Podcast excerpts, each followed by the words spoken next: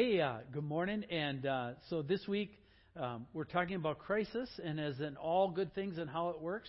My computer crashed on Wednesday and Thursday, is now officially dead. We are going to take it to Apple Doctor on Tuesday and hope it resurrects. So today we're going old school, so you'll need your Bible, all right, or your phone or whatever you do. If you don't have it, look next to your buddy next to you and go along because we're going to have to go old school and just do it. So I don't have any slides for you, and I just want to say that on the step by step that if you get a hold of Pam, now's the time to ramp that up. And guys, the guy speaking at Men's Retreat this year is Peter Weary, and he's a coach, a life coach for college basketball coaches, and so he brings a lot to the table. Works with a lot of dynamic people. And I think you'll really be energized by them. So I want to encourage you to sign up for Men's Retreat. All right, now let's pray and we'll do the message together. Father, as we come into this, we're talking about crisis. It's not a foreign subject to us. Many of us have been through it. Some of us are in it right now. And as we come into this, much of this will be a remembering of what you've told us many times. But, Lord, every time we go through something, we learn on a deeper level. So adjust the level and conversation to what you're trying to reach out to us with. And Father, you have permission to take these discussions wherever you are, because this is your church and we are your people. And so we give that to you in your name. Amen. All right. Would like you to turn to Psalm 46. And while you're turning there, let's just define crisis, because I found, I know we know what it means, but definitions are always helpful. Definition of crisis is a time of intense difficulty, trouble, or danger, or some combination of that, right? A time of intense difficulty, trouble, or danger. And then the second definition kind of slides along next to it, and it's this: a time when a difficult or important decision must be made. So a crisis is a time of intense difficulty, trouble, or danger, and a time when difficult or important decision must be made. And you can see how those two often come together, because it's when you're in crisis, you suddenly have to figure out, oh my goodness, what do we do next? Right? I don't know what to do next. Well, now what do we do? We just sang that song, Oceans, and it captures that so well. Take me out into waters that are deep, right? And the idea there is that there are things in life that are way deeper than what we are equipped to go through. And so that's where we really need the Lord's help is, and often where people turn to the Lord is when they experience a time of crisis. When do churches fill up? Do you remember the last time the churches in this country filled up? It was called what? 9/11. What was that? A national crisis, right? And suddenly everybody went, oh, my goodness, we need to do something. And so they turned to the Lord. You know, if you think about it, many of you, I'm looking, I know you know the Word, I know you've been in the Word today. If you really look at it, the Bible is a book of crisis. Right? Just think through the stories, think through the people, think through the circumstances and the decisions that they had to wrestle with. I want to suggest that it's a PhD treatise on crisis and how to handle it. In fact, crisis is a part of all of our lives. I am sure all of us have been in some crisis in the past. Okay? If you're over 3, you've been in a crisis. All right? And if we were to just group us around, a matter of fact, for community groups, the set of questions put out, one of the questions is, what's a crisis you've been through in the past? So if we put us all in circles and sat around and said, all right, who's been through a crisis, who would share? Can you imagine? It wouldn't take long to light up those stories, right? It wouldn't take long to start, oh, well, this happened to me, or this happened to me, or I never dreamed this would happen. And very intense things would suddenly get shared in a small group of people, because all of us have been through crisis. Matter of fact, some of us are in the midst of crisis right now. Now, you don't look like you're in crisis. You look very nice, and you look, very Christian and saintly, and like you've got it all together. But some of us, as we sit here, are in the midst of crisis, and the people around us would have no idea. They wouldn't be able to compute at all that you are facing a major life decision point, and you're not sure how to go about it, what to do with it. But some of us are there right now. And if you aren't, I can guarantee you we will all go through a crisis in the future. There's one looming in a couple of weeks called an election. Anybody worried about that? All right? And I guarantee you, whoever gets elected, we will probably have crisis regardless. Right? This is a no-win deal here. Right? So we will be faced with how are we going to handle that. It's not going to ask us if we want to handle it. It's going to ask us how we're going to handle it. And so when it comes to these things, all of us wrestle with crisis. Here's the Bible's testimony. The Bible's testimony is that God is with us in the midst of our trials. Psalm 46, verses 1 through 3, tell us that God is a very present help in times of trouble. Or in other words, when we find ourselves in crisis, God is there for us. He's with us. It says, God is our refuge and strength, a very present help in trouble. Therefore, we will not fear, though the earth gives way. Now stop for a second. Right, we sing these songs, I will not be shaken, and all this. How much does it take to rattle us? Really? How much does it take to rattle you? Okay. Oh, you know, everything just fell apart, but I'm fine. Really? It says, though we will not fear, though the earth give way, though the mountains be moved into the heart of the sea, though its waters roar and foam, though the mountains tremble at its swelling. And then in your Bibles, there's a little word there, and it's called Selah. And Selah means, stop for a second, ponder, go back over what you just read, and think about it for a sec. Go back over it. God is our refuge and strength, a very present help in trouble. And what Scripture says in many, many passages, this is just one passage that's reflective of a very important theme all through Scripture, is that God is with us in every crisis we face. We are not in crisis because He's abandoned us. Sometimes we're in crisis because He's with us. And just because He's with us doesn't mean we will not go through crisis. Right? And that's hard for a lot of us to unpack because we have the mentality, sometimes even Proverbs sets that up, if I live my life right, I'll be blessed. If I live my life wrong, I'll be cursed. And so we have, if bad things happen to me or I'm suddenly in crisis, I must have done something wrong. If I haven't done anything wrong, then well, where is God in this whole mess? And we wrestle because it feels like the floor got kicked out from us, that the bottom's been pulled out. You know, the imagery here is that all that is stable suddenly starts to buckle. You ever been there? Everything you counted on, everything you thought was real, everything that seemed so firm, suddenly now buckles. It uses the term the mountains thrown into the heart of the sea. Ever seen landslides or the ocean swallow stuff up? That's the picture here that it's talking about.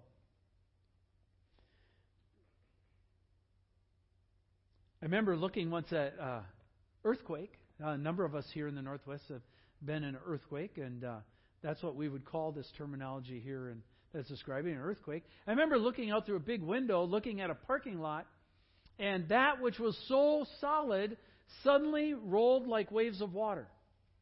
Any of you seen that? That's a rather unnerving thing, because when I go out in the asphalt outside, it looks really solid to me.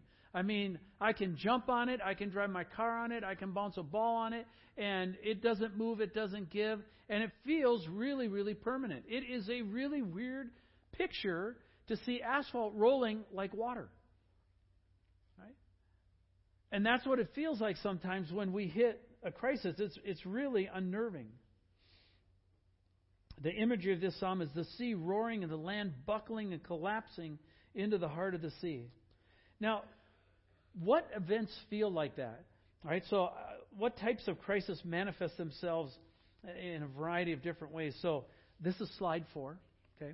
That's what you'd like to know. Let me just walk through a couple again, and we know I just made a list of about 12 of them. So types of crisis. First type of crisis that we talk about is a health crisis. Some of us have run into those, where all of a sudden your body isn't doing what it's supposed to do, or something happens that you are suddenly facing a major crisis because of your health. Those of you who have cancer, those of you who have had a major operation, those of you who've had a thyroid condition, or you're fighting fibromyalgia, or those kind of things that are not supposed to happen to people, especially if you're younger. And suddenly you find yourself facing a major crisis because your body will not do what it's supposed to do. You can no longer function, and it's not just that you're limited, it's the end of a dream. I can't do that anymore. And you feel like a spectator on the side instead of a participant in life because you simply can't do it. And that creates a tremendous crisis in people's lives. A financial crisis. Any of you been through a financial crisis? Right? Those are really rattling. When you were hoping to get ahead and now suddenly you're not just behind, but you're not recoverable behind. Like whatever we were dreaming and thought the dream was, that's not going to happen anymore. How do you adjust to that reality? We have been through many financial crises in our country. Is there any doubt in your mind that we'll hit some more? Is there any doubt that as a country we're going to have some more crises and meltdowns like we had in 2008? Or do you just think it's going to go sailing along just because we fixed everything now? It's all good. Oh, those are tough ones. A relational crisis. You ever lost a best friend? Right? You don't know life without him, and you thought you'd go through life together, and they're not even there anymore. What happened?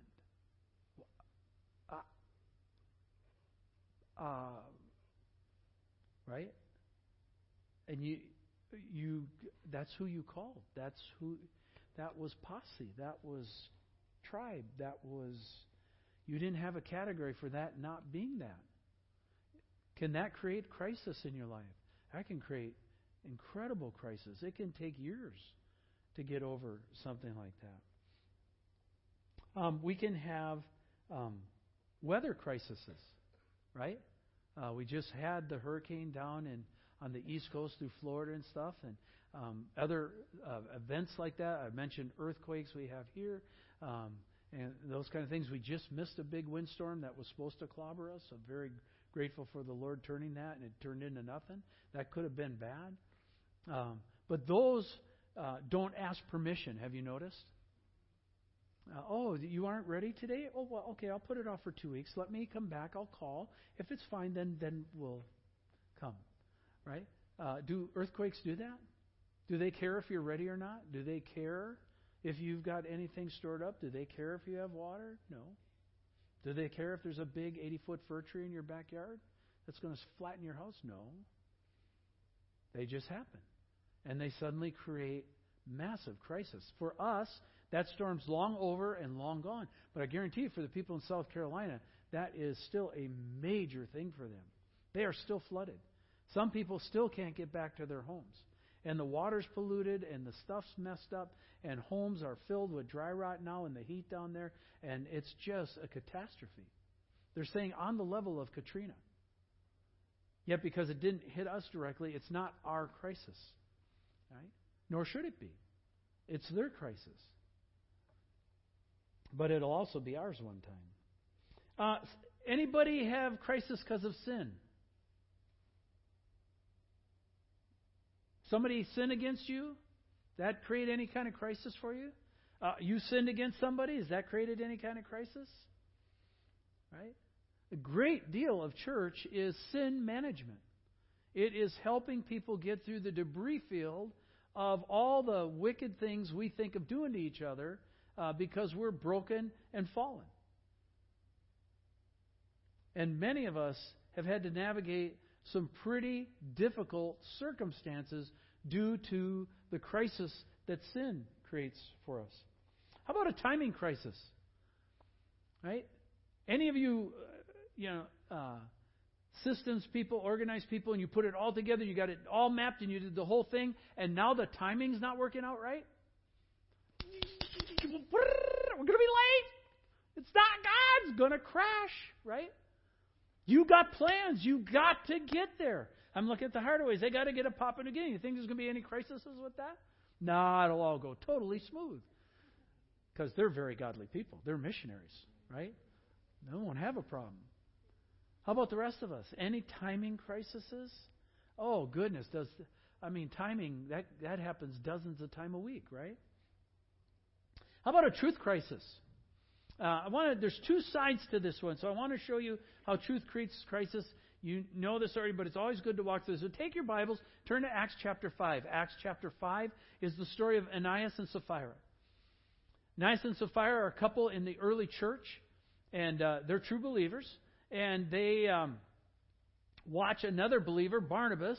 And Barnabas has got a big heart. He's known as the sons of encouragement. And so Barnabas watches all the needs among the people. Barnabas has got some means. So Barnabas sells the field. And he gives the proceeds to the church. And Ananias and Sapphira watch what happens to Barnabas, and they kind of like what they see happen. They notice that Barnabas is held in high esteem. They notice that Barnabas gets to talk with the leaders. They notice that he has gained status because of this. And so they think, you know what, that's not bad. We'd like to have the same kind of status that we see Barnabas getting. So we're going to do the same thing, almost. The difference between Ananias and Sapphira is that Ananias and Sapphira don't quite have the same heart of generosity that Barnabas does, because Barnabas gave the whole price of the field. But they wanted to look like Barnabas. Okay? And in this creates the crisis for them, because they aren't willing to operate like Barnabas, but they want to look like Barnabas. So they sell the field of the land, and if you look at the passage there while I'm talking along, it'll tell you that they kept some of the proceeds for themselves. Now, is there any sin in that? No. No sin at all. It's their land. They can do what they want with it. Just like if you today decide, oh, I want to sell my car. You can do that. I want to give all the money to church. You can do that. I want to give half the money to church. I want to give, okay, you can do that. It's your car. The Lord has made you steward of that. Where the trouble came in is they were trying to act like they were doing something, but they weren't really doing it. They wanted to act like they'd given the whole price of the land when they only actually gave part. In other words, they wanted the honor, but not the sacrifice. And so this created a truth crisis for them because they had to lie about what they were doing. And apparently they conspired together, husband and wife, that this is what they would do. They agreed together. And so when they did this, Ananias came before Peter, and Peter looks at him and says, Ananias, why have you conspired in your heart to lie to the Holy Spirit? Because Peter had asked him, hey, is this the full price of the land? And Ananias said, yes, it is. Peter says, why have you conspired to lie against the Holy Spirit? And Ananias drops dead at Peter's feet. Says the guys came in and carried him out. Without her knowledge, apparently, Sapphira comes in. Now, she's in crisis, but she doesn't know it because her husband's dead. But she's not aware of that. She's aware of their script, what they came up with, what they were going to say. And Peter looks at her and says, Sapphira, is this the price of the land? And she says, yes, it is. And Peter says, you know, the same feet of the men who came and hauled your husband away are now going to carry you away. And she falls dead at his feet as well. It says that the church was in awe of the things that happened. I bet they were. All right?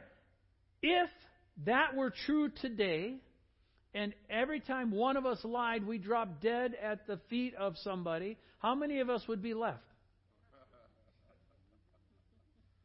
Truth creates crisis. You ever been in that leverage point? You ever lied because you knew you were going to be caught? You ever twist the details a little bit? You know, give the 90%, leave the 5% out? I have. And I've done it to cover my butt. And if that disqualifies me as being your pastor, so be it. How about you? Why do we do that? We're afraid. But what's happening here? Truth creates crisis for us. Okay? We suddenly have to decide how we're going to answer and whether we're going to be honest or not. And lying is a huge thing. God is really against lying. It's a very big factor for him. And he wants truth-telling among his people with grace and gentleness and all that other good stuff that goes with it. But does truth create crisis for us? Yes, it does. When you suddenly become aware that you're doing something that God says you aren't supposed to do that, you're running against me. This is me you're talking to. This isn't Steve, or this isn't just... This is... You and I have a truth crisis.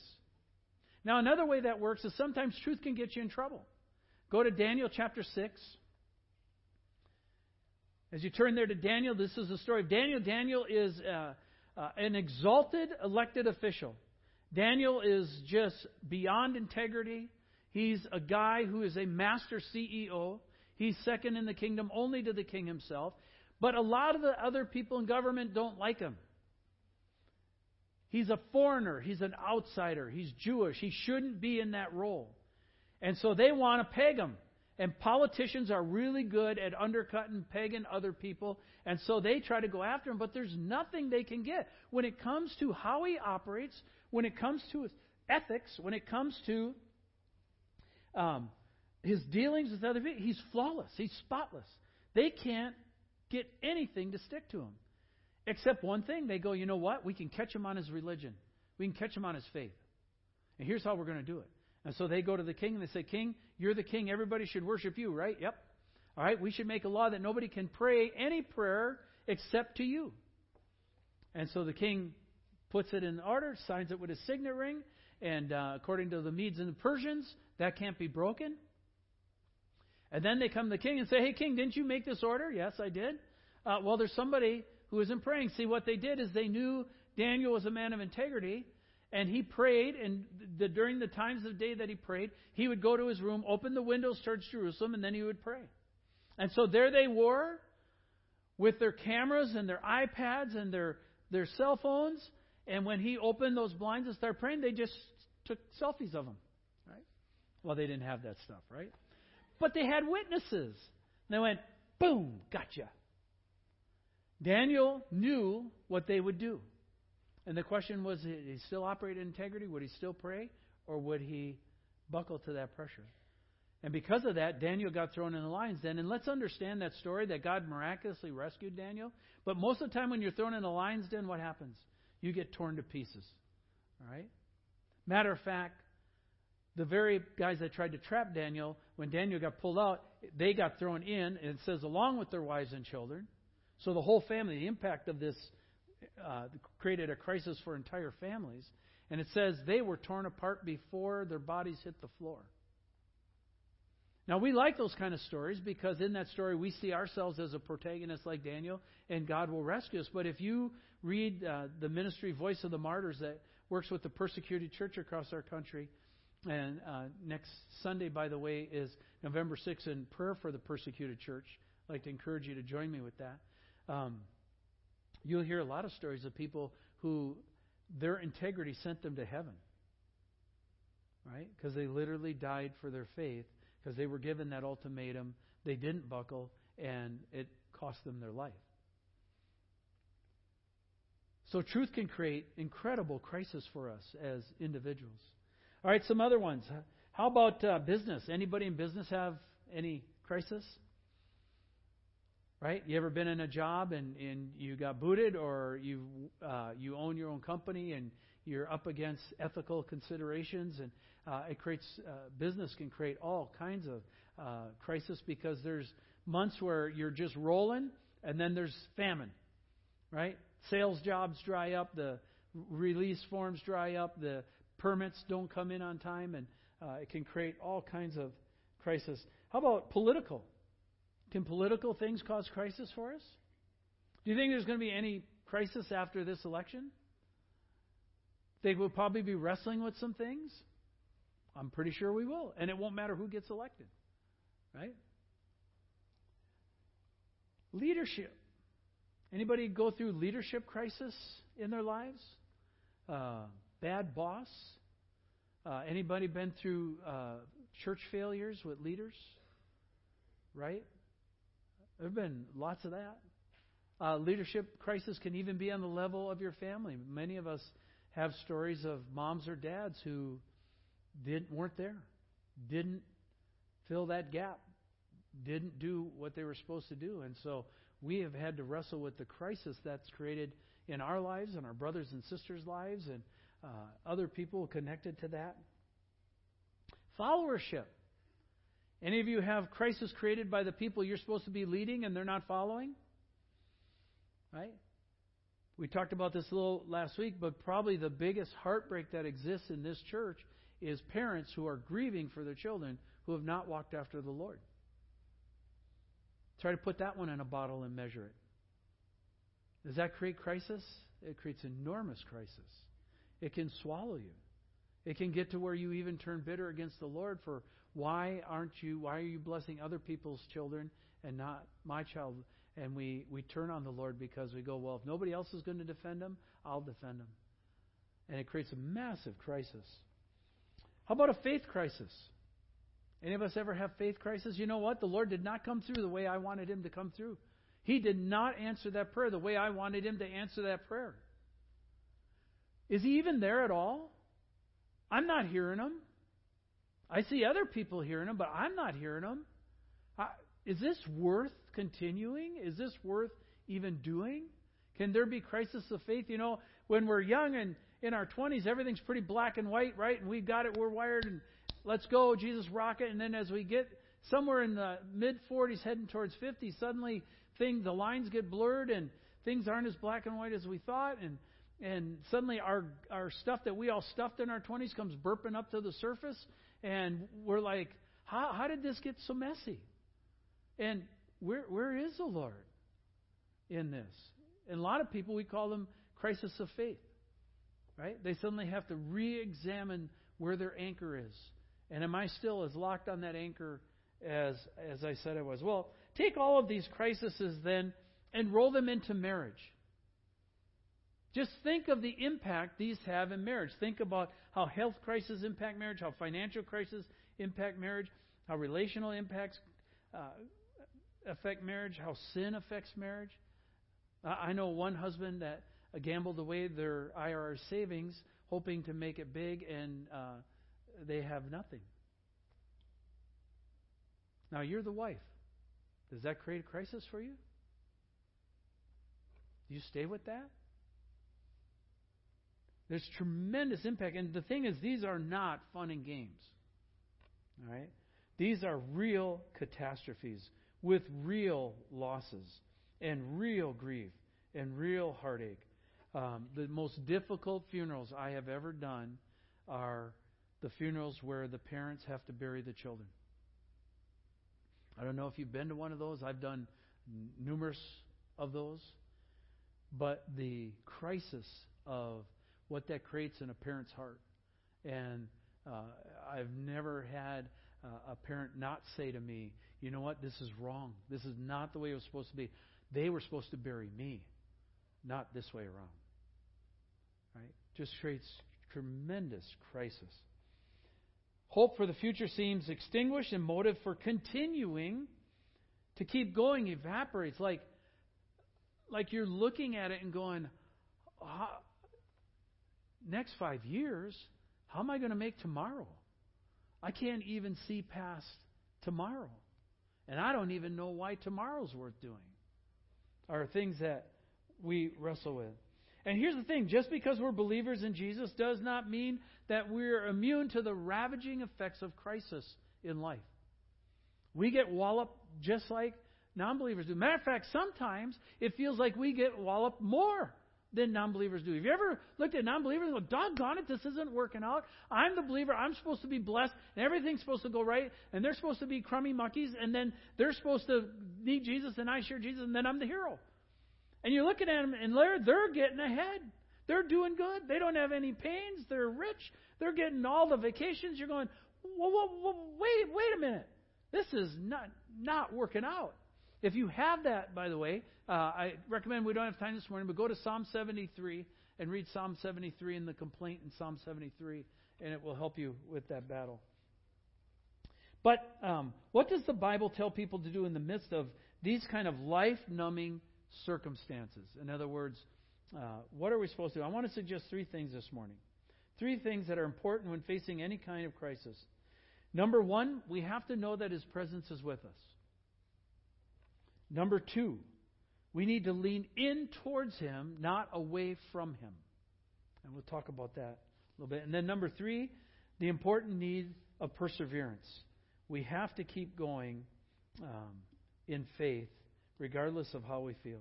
Let's go through those quickly and talk about them. Point number one, in times of crisis, know that His presence is with us. Psalm 23 says this. You'll recognize the words instantly. Even though I walk through the valley of the shadow of death, I will fear no evil.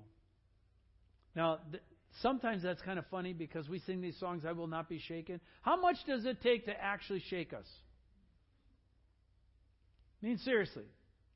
Right? Right? But we do that at home because we'd look weird if we did it at church, you know. That doesn't go over well. Right? So we're very calm, cool, collected, and saintly at church, and then at home we lose it. But how much does it take to actually rattle us? Not much. And this is saying something here that's really important. Even though I walk through the valley of the shadow of death, I'll fear no evil. For you are with me, your rod and your staff, they comfort me. In other words, it's in the crisis that many times we sense the presence of God more real than any other time. And so we need to be looking for Him and trusting Him in the midst of the crisis, because that's when He's going to do something that is significant. Jesus said in Matthew 28:20, after He launches the disciples on what we now know as the World Missions Tour, and He begins this thing called the church, He says, "Behold, I am with you until the end of the age."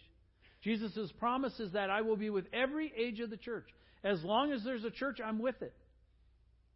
So that doesn't mean He was just with the early church. It doesn't mean He was with the monastic church. It doesn't mean He was with the Reformation church. It doesn't mean He was with the church in England or just the church in the United States. He's with every generation. And that includes this generation. God is not surprised or agog at this generation. He's not going, "Oh my goodness, 216. Oh, what do I do? Ooh, and 217's coming. I don't know. They've outfoxed me.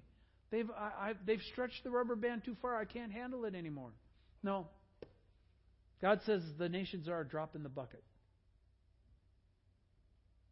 And He's saying, "I'm with you, church, to the end of the age." Psalm 34, another psalm indicative. By the way, that's why we love the Psalms, because David, if you think through what he wrote, it's utterly amazing. Because he captures the heart cries of people in ways that almost nothing else ever has. He says this, "When the righteous cries for help, the Lord hears and delivers them out of all their troubles. The Lord is near to the brokenhearted, and He saves those who are crushed in spirit." Have you ever been crushed in spirit? You ever been there where you don't even know how to get up? You can hardly breathe? There's that old country western song, "You done stomped on my heart and mashed that sucker flat." Right? Roadkill. And life has just plowed you over. You ever been there? A lot of us have. Lord says He is close to the brokenhearted and that He saves those who are crushed in spirit. And that means sometimes you got to take up all the broken pieces and the 47 pieces your heart's in, and you just got to hand them to Jesus. So He can put it back together again. He can't put it back together if we're holding on to it. You've got to hand it to Him. Second point. In times of crisis, the key skill that we need to develop is to lean in towards the Lord and not away from Him. Right? I've been in ministry a long time, and I've watched a lot of people, and I've watched people go through the exact same crushing circumstances. Make it health, make it marriage, make it, well, you name it. I've seen it all. Right? Car accidents, deaths, murders, suicides, you name it. Been through all of those. Right?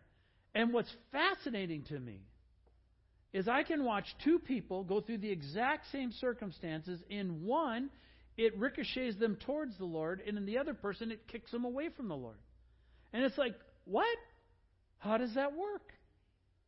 I mean, shouldn't they both either move towards Him or away from Him? And what that tells us is that it's not the circumstance that is the critical component. It's the state of the heart that is the critical component. We all look this morning, because we're at church, like we're leaning in. That's not necessarily true. How would you find out? Just create some crisis. Right? Like if we're standing here and an earthquake suddenly comes rolling through and we buckle like a bunch of waves and the chairs are all tossed because they're not anchored to the floor, we would find out very quickly who's leaning in and who's leaning out. By the way, you can tell in crisis, do you tend to approach the Lord or you tend to curse the Lord? You know what's really funny? No, actually it's not funny. It's really sad. But it's so sad it's funny. If you go to nursing homes, and I've been to a lot of them, you go to nursing homes, what's interesting is what comes out of people when the social skills and the mental abilities and stuff has been lost and they can no longer front their front. You see them for what they really are. And in nursing homes, you see some really blessed, godly people. I mean, like they radiate. Like the Psalm said, those who look to you, their faces are radiant. You see that. But then you see other people who you thought were really godly, and there's a lot of ugly stuff coming out of their mouth. A lot of bitterness. Where are we? Are we leaning in or are we leaning out? It's a critical component to how we handle crisis. And then number three, in times of crisis, there is the important need to persevere. The tendency is to buckle and quit, but we are not given that option. If you take your Bibles and turn to Hebrews chapter 10, Hebrews chapter 10 is a chapter on encouraging people in the midst of crisis and problems. And the writer of Hebrews is saying this to them in verse 32, "But recall the former days when you were enlightened." In other words, after you came to know the Lord, right? You endured a hard struggle with suffering, sometimes being publicly exposed to reproach and affliction, and sometimes being partners with those so treated. For you had compassion on those in prison, and you joyfully accepted the plundering of your property. How many of you would joyfully accept the plundering of your property? You go home after church and realize you've experienced a home invasion. Or worse, you go home tonight, you go to sleep, and people invade your home while you're there. Hey, we're going to take all your stuff. Have you seen that commercial where the gal's doing the sofa with her friend and, oh, and this suede? And then they flip and here's two robbers going, yeah, it's suede. I knew I had to have it. Right? So this is what happened. They joyfully accepted the plundering of the property, since you knew that you yourselves had a better possession and abiding one. What Scripture's anchor is that this stuff is not permanent. There is a future home, a future place. That's where the real treasure is. Anchor on that. This stuff can be taken from us. And that's what the writer is saying to the people here that he's writing to in the book of Hebrews. Therefore, he says, do not throw away your confidence, which has a great reward, for you have need of endurance. Now, that's a strange thing. He's writing to a church that knows what it's like to go through persecution, knows what it's like to lose stuff, and knows what it's like to really have stood in the gap for other people who are going through the same thing. Why would he write that? Why would he say you have need of endurance? Well, I think the answer is because it's hard when you pass the halfway mark. It gets even harder when you pass the three-quarters mark. Any of you thought, I remember when I first came to Christ, I thought, man, by the time I'm 50, I'm going to have it all figured out. I'm going to be a wise, godly guy. You're going to come to me. I'll say, this is how it works. You want to know? Look at me. Shining star. I can help you. Because I intimately know God, and I've walked with Him for a long time. And so now I am wise, and I know the ways of the kingdom. God has taught me. I'm His friend.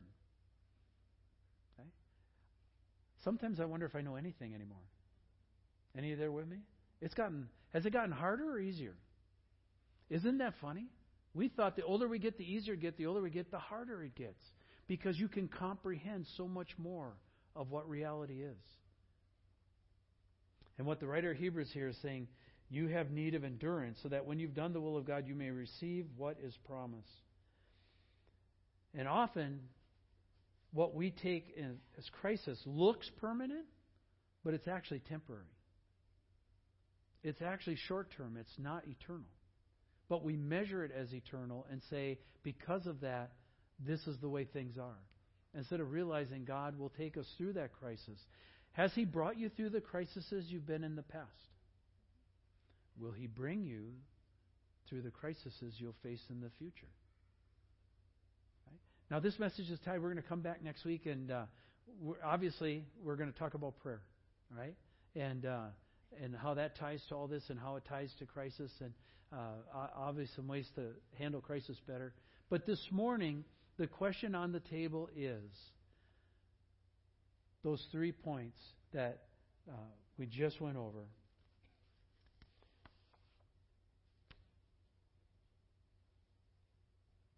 Do I know His presence is with me, even if I'm in time of crisis? Secondly, am I leaning in or am I leaning out? Am I leaning towards the relationship or am I leaning away from the relationship? And then the third point is, am I persevering or am I giving up too soon? Let's pray this morning. Father, as we wrestle with these things, realize these are very real questions.